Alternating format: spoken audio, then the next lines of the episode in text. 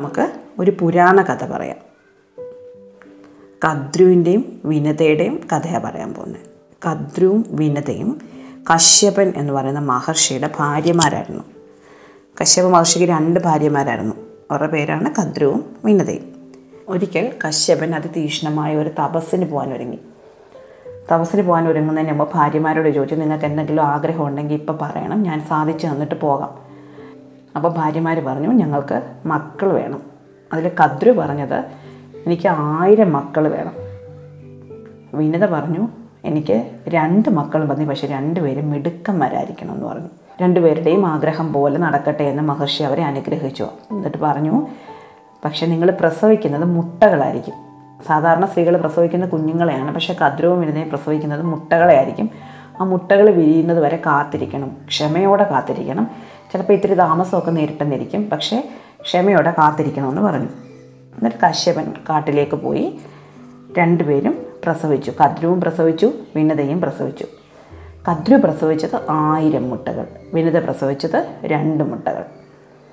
അങ്ങനെ അഞ്ഞൂറ് വർഷങ്ങൾ ഇവർ രണ്ടുപേരും കാത്തിരുന്നു മുട്ട വിരിയാൻ അഞ്ഞൂറ് വർഷങ്ങൾക്ക് ശേഷം കദ്രുവിന്റെ ആയിരം മുട്ടകളും വിരിഞ്ഞ് സർപ്പ കുഞ്ഞുങ്ങളുണ്ടായി കദ്രുവിന്റെ മക്കളാണ് ഭൂമിയിലെ സർപ്പങ്ങൾ. വിനിതയുടെ മുട്ട മാത്രം പൊട്ടുന്നില്ല. വിനിത കാത്തിരുന്ന് കാത്തിരുന്ന് കാത്തിരുന്ന് എത്ര കാത്തിരുന്നിട്ടും മുട്ട വിരിയുന്നില്ല.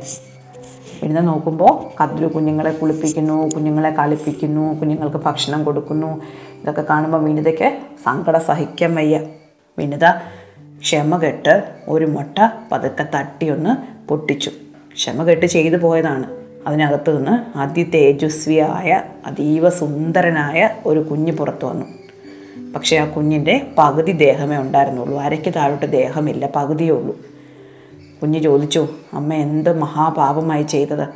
എന്ത് കഷ്ടമാണ് അമ്മയെ ചെയ്തത്? അമ്മയ്ക്ക് കുറച്ച് കാലം കൂടെ നോക്കിയിരുന്നുകൂടായിരുന്നു? ഞാൻ പുറത്ത് വരത്തില്ലായിരുന്നു? എനിക്ക് ദേഹം മുഴുവൻ ഉണ്ടാകത്തില്ലായിരുന്നു? അമ്മ ഇങ്ങനെ ക്ഷമ കെട്ട് ഇങ്ങനെ ചെയ്തത് കാരണം എന്റെ പകുതി ശരീരമേ ഉണ്ടായി വന്നുള്ളൂ. എനിക്ക് പകുതി ശരീരം ഇല്ലാതായി പോയില്ലേ? അമ്മയുടെ ഈ ദുരാഗ്രഹം കാരണം അമ്മയ്ക്കൊരു ശിക്ഷ കിട്ടും. എനിക്കതിലൊന്നും ചെയ്യാൻ പറ്റില്ല. അമ്മ ആയിരം കൊല്ലം കദ്രു അമ്മയുടെ ദാസിയായിട്ട് മാറും. അതാണ് അമ്മയ്ക്കുള്ള ശിക്ഷ. എന്ന് പറഞ്ഞിട്ട് ഈ കുഞ്ഞ് ആകാശത്തേക്ക് ഉയർന്ന് സൂര്യനടുത്തേക്ക് പോയി. സൂര്യൻ അവനെ ഏറ്റെടുത്ത് തേരാളിയാക്കി. അരുണൻ എന്നാണ് അവന്റെ പേര്. സൂര്യന്റെ തേരാളിയാണ് അരുണൻ. ഇനി ഒരു മുട്ടയും കൂടെ ഉള്ളൂ. അബദ്ധം പറ്റിപ്പോയില്ലേ? ക്ഷമകേട് കൊണ്ട് പൊട്ടിച്ചു പോയില്ലേ അപ്പോൾ കുഞ്ഞ് പകുതിയല്ലേ പുറത്ത് വന്നുള്ളൂ. പകുതിയായ കുഞ്ഞായി പോയില്ലേ? വിനിതയ്ക്ക് ചെയ്ത തെറ്റ് മനസ്സിലായി. തീരെ ക്ഷമ കെട്ട് പോയത് കൊണ്ടാണ് മുട്ട പൊട്ടിച്ചത്. അപ്പോൾ കുഞ്ഞ് പകുതിയായുള്ളായിരുന്നു അതുകൊണ്ട് ഇനി എത്ര കാലം വേണമെങ്കിലും കാത്തിരിക്കാൻ വിനിത തയ്യാറായിരുന്നു. വിനിത അങ്ങനെ കാത്തിരുന്നു. ഈ സമയത്ത് കദ്രുവും വിനിതയും കൂടെ ഒരു തർക്കം ഉണ്ടായി. ആ തർക്കം എന്താണെന്ന് അറിയാമോ? സ്വർഗത്തിൽ ഉച്ചൈശ്രവസ് എന്ന് പറയുന്നൊരു കുതിരയുണ്ട്. സ്വർഗത്തിലൊരു ആനയുണ്ട്. ആനയുടെ പേരാണ് ഐരാവതം. വെളുത്ത ആനയാണ്. അതുപോലെ ഒരു വെളുത്ത കുതിരയാണ് ഈ ഉച്ചൈശ്രവസ് ഇത് പാലാഴി കഴിയുന്ന സമയത്ത് ദേവന്മാരും അസുരന്മാരും കൂടെ അമൃതം കിട്ടാൻ വേണ്ടിയിട്ട് പാലാഴി കഴിയുന്ന സമയത്ത് പാലാഴിയിൽ നിന്ന് ഉയർന്നു വന്ന ഒരു കുതിരയാണ് ഈ ഉച്ചൈസ്രവസ്. തൂവെള്ളയാണ് അതിന്റെ നിറം. ഒരു ദിവസം കദ്രുവും വിനിതയും കൂടെ സംസാരിച്ചിരിക്കെ ഇവർ ഈ ഉച്ചൈസ്രവസിനെ പറ്റി സംസാരിച്ചു. അപ്പോൾ കദ്രു വിനിതയോട് ചോദിച്ചു ഉച്ചൈസ്രവസിന്റെ നിറം എന്താ? വിനിത പറഞ്ഞു നല്ല തൂവെള്ളയാണ് ഉച്ചൈസ്രവസിന്റെ നിറം. കദ്രു പറഞ്ഞേ അങ്ങനെ ആവാൻ യാതൊരു നിവൃത്തിയില്ല. ചിലപ്പോൾ എവിടെങ്കിലുമൊക്കെ ഒരു കറുത്ത പൊട്ടോ പാടോ എന്തെങ്കിലും കാണും. ഒരു മറുകെങ്കിലും കാണും. നമ്മൾ സാധാരണ തൂവെള്ളം എന്ന് പറഞ്ഞ സാധനങ്ങളുടെയൊക്കെ എടുക്ക എന്തെങ്കിലുമൊക്കെ ചെറിയ കറുത്ത പൊട്ടോ പാടോ ഒക്കെ കാണാറില്ലേ? അതുപോലെ ഉച്ചേശ്രവസിന്റെ ദേഹത്ത് എവിടെയെങ്കിലും ഒരു കറുത്ത പൊട്ട് കാണും എന്ന് പറഞ്ഞു.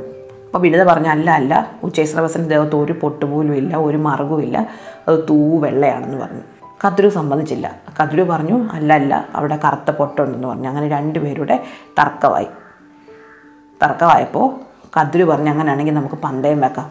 പന്തയത്തിൽ തോൽക്കുന്ന ആൾ ജയിക്കുന്ന ആളിന്റെ ദാസിയായിട്ട് മാറണം അടിമയായിട്ട് മാറണം. അതാണ് നമ്മളുടെ പന്തയത്തിന്റെ വ്യവസ്ഥ. വിനിത സമ്മതിച്ചു. അങ്ങനെ വിനിതയും കദ്രുവും കൂടെ സർവസിനെ കാണാൻ പോയി. പോകുന്നതിന് മുമ്പ് കദ്രു ഒരു കാര്യം ചെയ്തു. കദ്രുവിന് അറിയാമായിരുന്നു. ഈ ഉച്ചൈസ്ര ബസ് തൂവെള്ളയാണെന്നും അതിന്റെ ദേഹത്ത് മാറുകില്ലെന്നും. വാശിക്കങ്ങ് പന്തയം വെച്ച് പോയതാണ്. ഇനി ജയിക്കാതെ പറ്റില്ലല്ലോ. അതുകൊണ്ട് കദ്രു മക്കളായ സർപ്പക്കുഞ്ഞുങ്ങളെ എല്ലായിടത്തും വിളിച്ചിട്ട് പറഞ്ഞു എന്നാൽ ഞാൻ പന്തയത്തിന് പോവാണ്. ഞാൻ അവിടെ ചെല്ലുമ്പോഴത്തേക്ക് നിങ്ങൾ ആരെങ്കിലും ചെന്നിട്ട് ഈ കുതിരയുടെ വാലിൽ കയറി ഒരു ചെറിയ മറുക് പോലെ ചുറ്റിയിരിക്കണം. കണ്ട മറുകാണെന്നേ തോന്നാവൂ എന്ന് പറഞ്ഞു. അപ്പോൾ സർപ്പക്കുഞ്ഞുങ്ങൾ പറഞ്ഞു അയ്യോ അമ്മ അത് തെറ്റല്ലേ? അത് ചതിയല്ലേ? എന്ന് പറഞ്ഞു. അപ്പോൾ കദ്രുവിന് ദേഷ്യം വന്നു. കദ്രു പറഞ്ഞു എന്റെ വാക്ക് കഥ കുഞ്ഞുങ്ങളായ നിങ്ങളെല്ലാവരും തീ വീണ് ചാകും അതുകൊണ്ട് ഞാൻ പറയുന്നത് പോലെ കേട്ടോണം എന്ന് പറഞ്ഞു. പേടിച്ചു പോയൊരു സർപ്പക്കുഞ്ഞ് ഓടിച്ചെന്ന് ഉച്ചശ്രവസിന്റെ വായിൽ കൂടി അകത്ത് കടന്ന് വാലിന്റെ ഭാഗത്തെത്തി ഒരു മറുക് പോലെ കിടന്നു. ചുറ്റി പിണഞ്ഞു കിടന്നു. കത്തിരും വിഴുതയും കൂടെ ഉച്ചൈസ്രവസിന് അടുത്ത് ചെന്നു. ഒരു അവർ മുന്നിൽ നിന്ന് നോക്കിയപ്പം മൊത്തം വെള്ളയാണ്. സൈഡിൽ നിന്നൊക്കെ നോക്കിയപ്പം മൊത്തം വെള്ളയാണ്. പുറകിൽ ചെന്ന് നോക്കിയപ്പോൾ ദാ വാലിന്റെ അടുത്ത് ഒരു കുഞ്ഞ് കറുത്ത പൊട്ട്. അപ്പോൾ ആര് തോറ്റു? വിനിത തോറ്റു. വിനിത അങ്ങനെ കദ്രുവിന്റെ ദാസിയായിട്ട് മാറി. ദാസി എന്ന് പറഞ്ഞാൽ ജോലിക്കാരി. കദ്രു എന്ന് പറഞ്ഞാലും അനുസരിക്കണം. കദ്രുവിനെ മാത്രമല്ല സർപ്പക്കുഞ്ഞുങ്ങളെയും അനുസരിക്കണം. അങ്ങനെ കുറേ കാലം കഴിഞ്ഞു. അങ്ങനെ കുറേ കാലം കഴിഞ്ഞപ്പോഴത്തേക്ക് വിനിതയുടെ മുട്ട പൊട്ടി. വിനിതയുടെ മുട്ട പൊട്ടി. ആ പൊട്ടുന്ന സമയത്ത് അതിൽ നിന്ന് ഭയങ്കരമായ തേജസ് പ്രകാശം നാല് പാടും പരക്കാൻ തുടങ്ങി. ലോകത്തുള്ള ആൾക്കാരെല്ലാം ആലോചിച്ചത് എന്താണ് ഇത്ര വലിയ പ്രകാശം പരക്കുന്നതെന്ന് അത്രയ്ക്ക് തേജസ്സോടെയാണ് മുട്ട വിരിഞ്ഞ് പുറത്ത് കുഞ്ഞ് വന്നത്. ആ കുഞ്ഞിന്റെ പേരാണ് ഗരുഡൻ. അതിസുന്ദരനായിരുന്നു കുഞ്ഞ്. അതി അതീവ തേജസ്വിയായിരുന്നു. അവനെ എല്ലാവർക്കും വളരെ ഇഷ്ടമായിരുന്നു. പക്ഷേ അവനും ഒരു വിഷമമുണ്ട്. എന്താ? ഈ അവൻ സർപ്പങ്ങളുടെ അടിമയാണ്. അവന്റെ അമ്മ കദ്രുവിന്റെ അടിമയായതുപോലെ ഗരുഡൻ സർപ്പക്കുഞ്ഞുങ്ങളുടെ അടിമയാണ്. ഇടയ്ക്ക് കദ്രുവിനെ വിനത എടുത്തുകൊണ്ട് നടക്കണം. തോളിൽ എടുത്തുകൊണ്ട് നടക്കണം. അതുപോലെ സർപ്പക്കുഞ്ഞുങ്ങളെ ഗരുഡനും എടുത്തുകൊണ്ട് നടക്കണം. അവസാനം സഹികെട്ട് ഗരുഡൻ സർപ്പങ്ങളോട് ചോദിച്ചു എന്റെ അമ്മയെ ഈ ദാസ്യത്തിൽ നിന്ന് മോചിപ്പിക്കാൻ ഞാൻ എന്ത് ചെയ്യണം? എന്ത് ചെയ്യണം എന്ന് പറഞ്ഞാലും ഞാനത് ചെയ്തു തരാം. പക്ഷേ എനിക്ക് എന്റെ അമ്മയെ മോചിപ്പിച്ചേ പറ്റൂ. അപ്പോൾ സർപ്പക്കുഞ്ഞുങ്ങൾ പറഞ്ഞു ശരി ഞങ്ങൾ നിന്റെ അമ്മയെ ദാസ്യത്തിൽ നിന്ന് മോചിപ്പിക്കാം. നിന്നെ അമ്മയെ സ്വതന്ത്രയാക്കാം. പക്ഷേ നീ ഞങ്ങൾക്ക് സ്വർഗത്തിൽ നിന്ന് അമൃത് കൊണ്ട് തരണമെന്ന് പറഞ്ഞു. ഗരുഡൻ അമൃതിന് വേണ്ടി പോയി. പോകുന്നതിന് മുമ്പ് ഗരുഡന് ഭയങ്കര വിശപ്പായിരുന്നു. ഗരുഡൻ അമ്മയോട് പറഞ്ഞു അമ്മേ എനിക്ക് വല്ലാതെ വിശക്കുന്നു എന്ന് പറഞ്ഞു. അപ്പോൾ അമ്മ പറഞ്ഞു ദാ പാലാഴിയുടെ കരയിൽ നിഷാദ ജാതിക്കാരുണ്ട് അവരെ പോയി നിന്ന് തിന്ന് തീർത്തു എന്ന് പറഞ്ഞു. അങ്ങനെ നിഷാദ ജാതിക്കാരെയൊക്കെ തിന്നിട്ടാണ് ഗരുഡൻ പോകുന്നത്. അങ്ങനെ ഗരുഡൻ സ്വർഗത്തിലെത്തി സ്വർഗലോകത്തെത്തി സ്വർഗലോകത്ത് വെറുതെ അങ്ങ് വെച്ചിരിക്കുമൊന്നുമല്ല അമൃതം. വരുന്നവർക്കും പോകുന്നവർക്കും ഒന്നും എടുത്തുകൊണ്ട് പോകാൻ പറ്റത്തൊന്നുമില്ല. അമൃതത്തിന് വളരെ വലിയ കാവലുണ്ട്. അമൃതകുംഭം വെച്ചിരിക്കുന്ന സ്ഥലത്ത് ഒരുപാട് പ്രതിബന്ധങ്ങളുണ്ട് അങ്ങോട്ട് പോകാൻ വേണ്ടിയിട്ട്. ഒരുപാട് യുദ്ധം ചെയ്യേണ്ടി വന്നു ഗരുഡന്. ഒരുപാട് ദേവന്മാരുമായിട്ട് ഗരുഡൻ യുദ്ധം ചെയ്തു. എല്ലാവരെയും തോൽപ്പിച്ചെങ്കിലും ഗരുഡന് പിന്നെയും ഉണ്ട് പ്രതിബന്ധങ്ങൾ. കോട്ട പോലെ തീ കത്തിക്കൊണ്ടിരുന്നു. ആ തീക്കപ്പുറത്താണ് അമൃത ഇരിക്കുന്നത്. ഗരുഡൻ വായിൽ വെള്ളം നിറച്ച് കൊണ്ടുവന്ന് ആ തീയെല്ലാം കെടുത്തി. ആ തീ കെടുത്തി കഴിഞ്ഞപ്പോഴും അതിനകത്ത് ഒരു വലിയ ചക്രം കറങ്ങുന്നുണ്ട്. ആയിരം കാലുകളുള്ള ചക്രം. ആ ചക്രത്തിന്റെ നടുക്കാണ് അമൃതിരിക്കുന്നത് ആ ചക്രം കറങ്ങിക്കൊണ്ടേയിരിക്കുക. ഗരുഡൻ ശരീരം വളരെ ചെറുതാക്കി ആ ചക്രത്തിന്റെ കാലുകൾക്കിടയിലൂടെ അകത്ത് കടന്ന് അമൃതിരിക്കുന്ന സ്ഥലത്തെത്തി. അപ്പോൾ അവിടെ ഉണ്ട് വലിയ രണ്ട് സർപ്പങ്ങളുണ്ട്. ആ സർപ്പങ്ങൾ ഭയങ്കര വിഷമാണ്. അത് നോക്കിയാൽ മതി നമ്മൾ കത്തിപ്പോവും. ഗരുഡൻ പൊടി ഊതി സർപ്പങ്ങളുടെ കണ്ണ് മറച്ചു. എന്നിട്ട് അമൃതകുംഭം എടുത്തുകൊണ്ട് അവിടുന്ന് പോയി.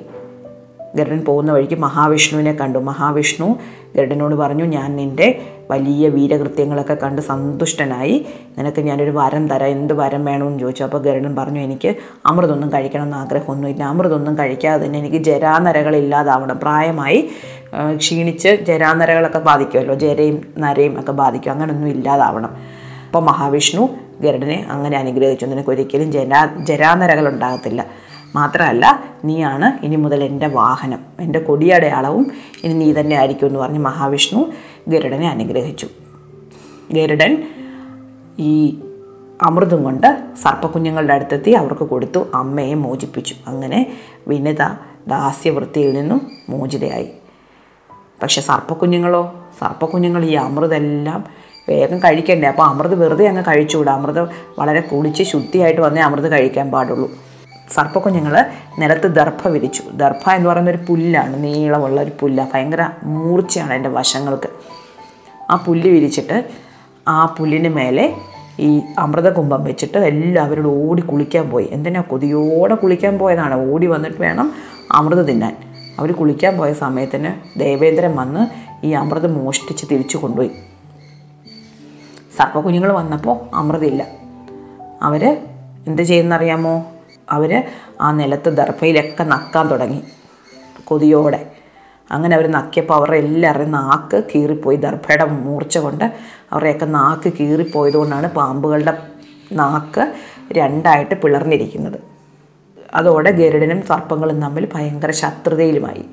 അമ്മയെ ഇങ്ങനെ ചതിച്ചതും അമ്മയെ ദാസിയാക്കിയതും അമ്മയെ കഷ്ടപ്പെടുത്തിയതും കൊണ്ട് ഗരുഡൻ എന്നും സർപ്പങ്ങളുടെ ശത്രുവായി തീർന്നു. ആ കഥ പിന്നീട് ഒരിക്കൽ പറയാം. അടുത്ത കഥ നാളെ.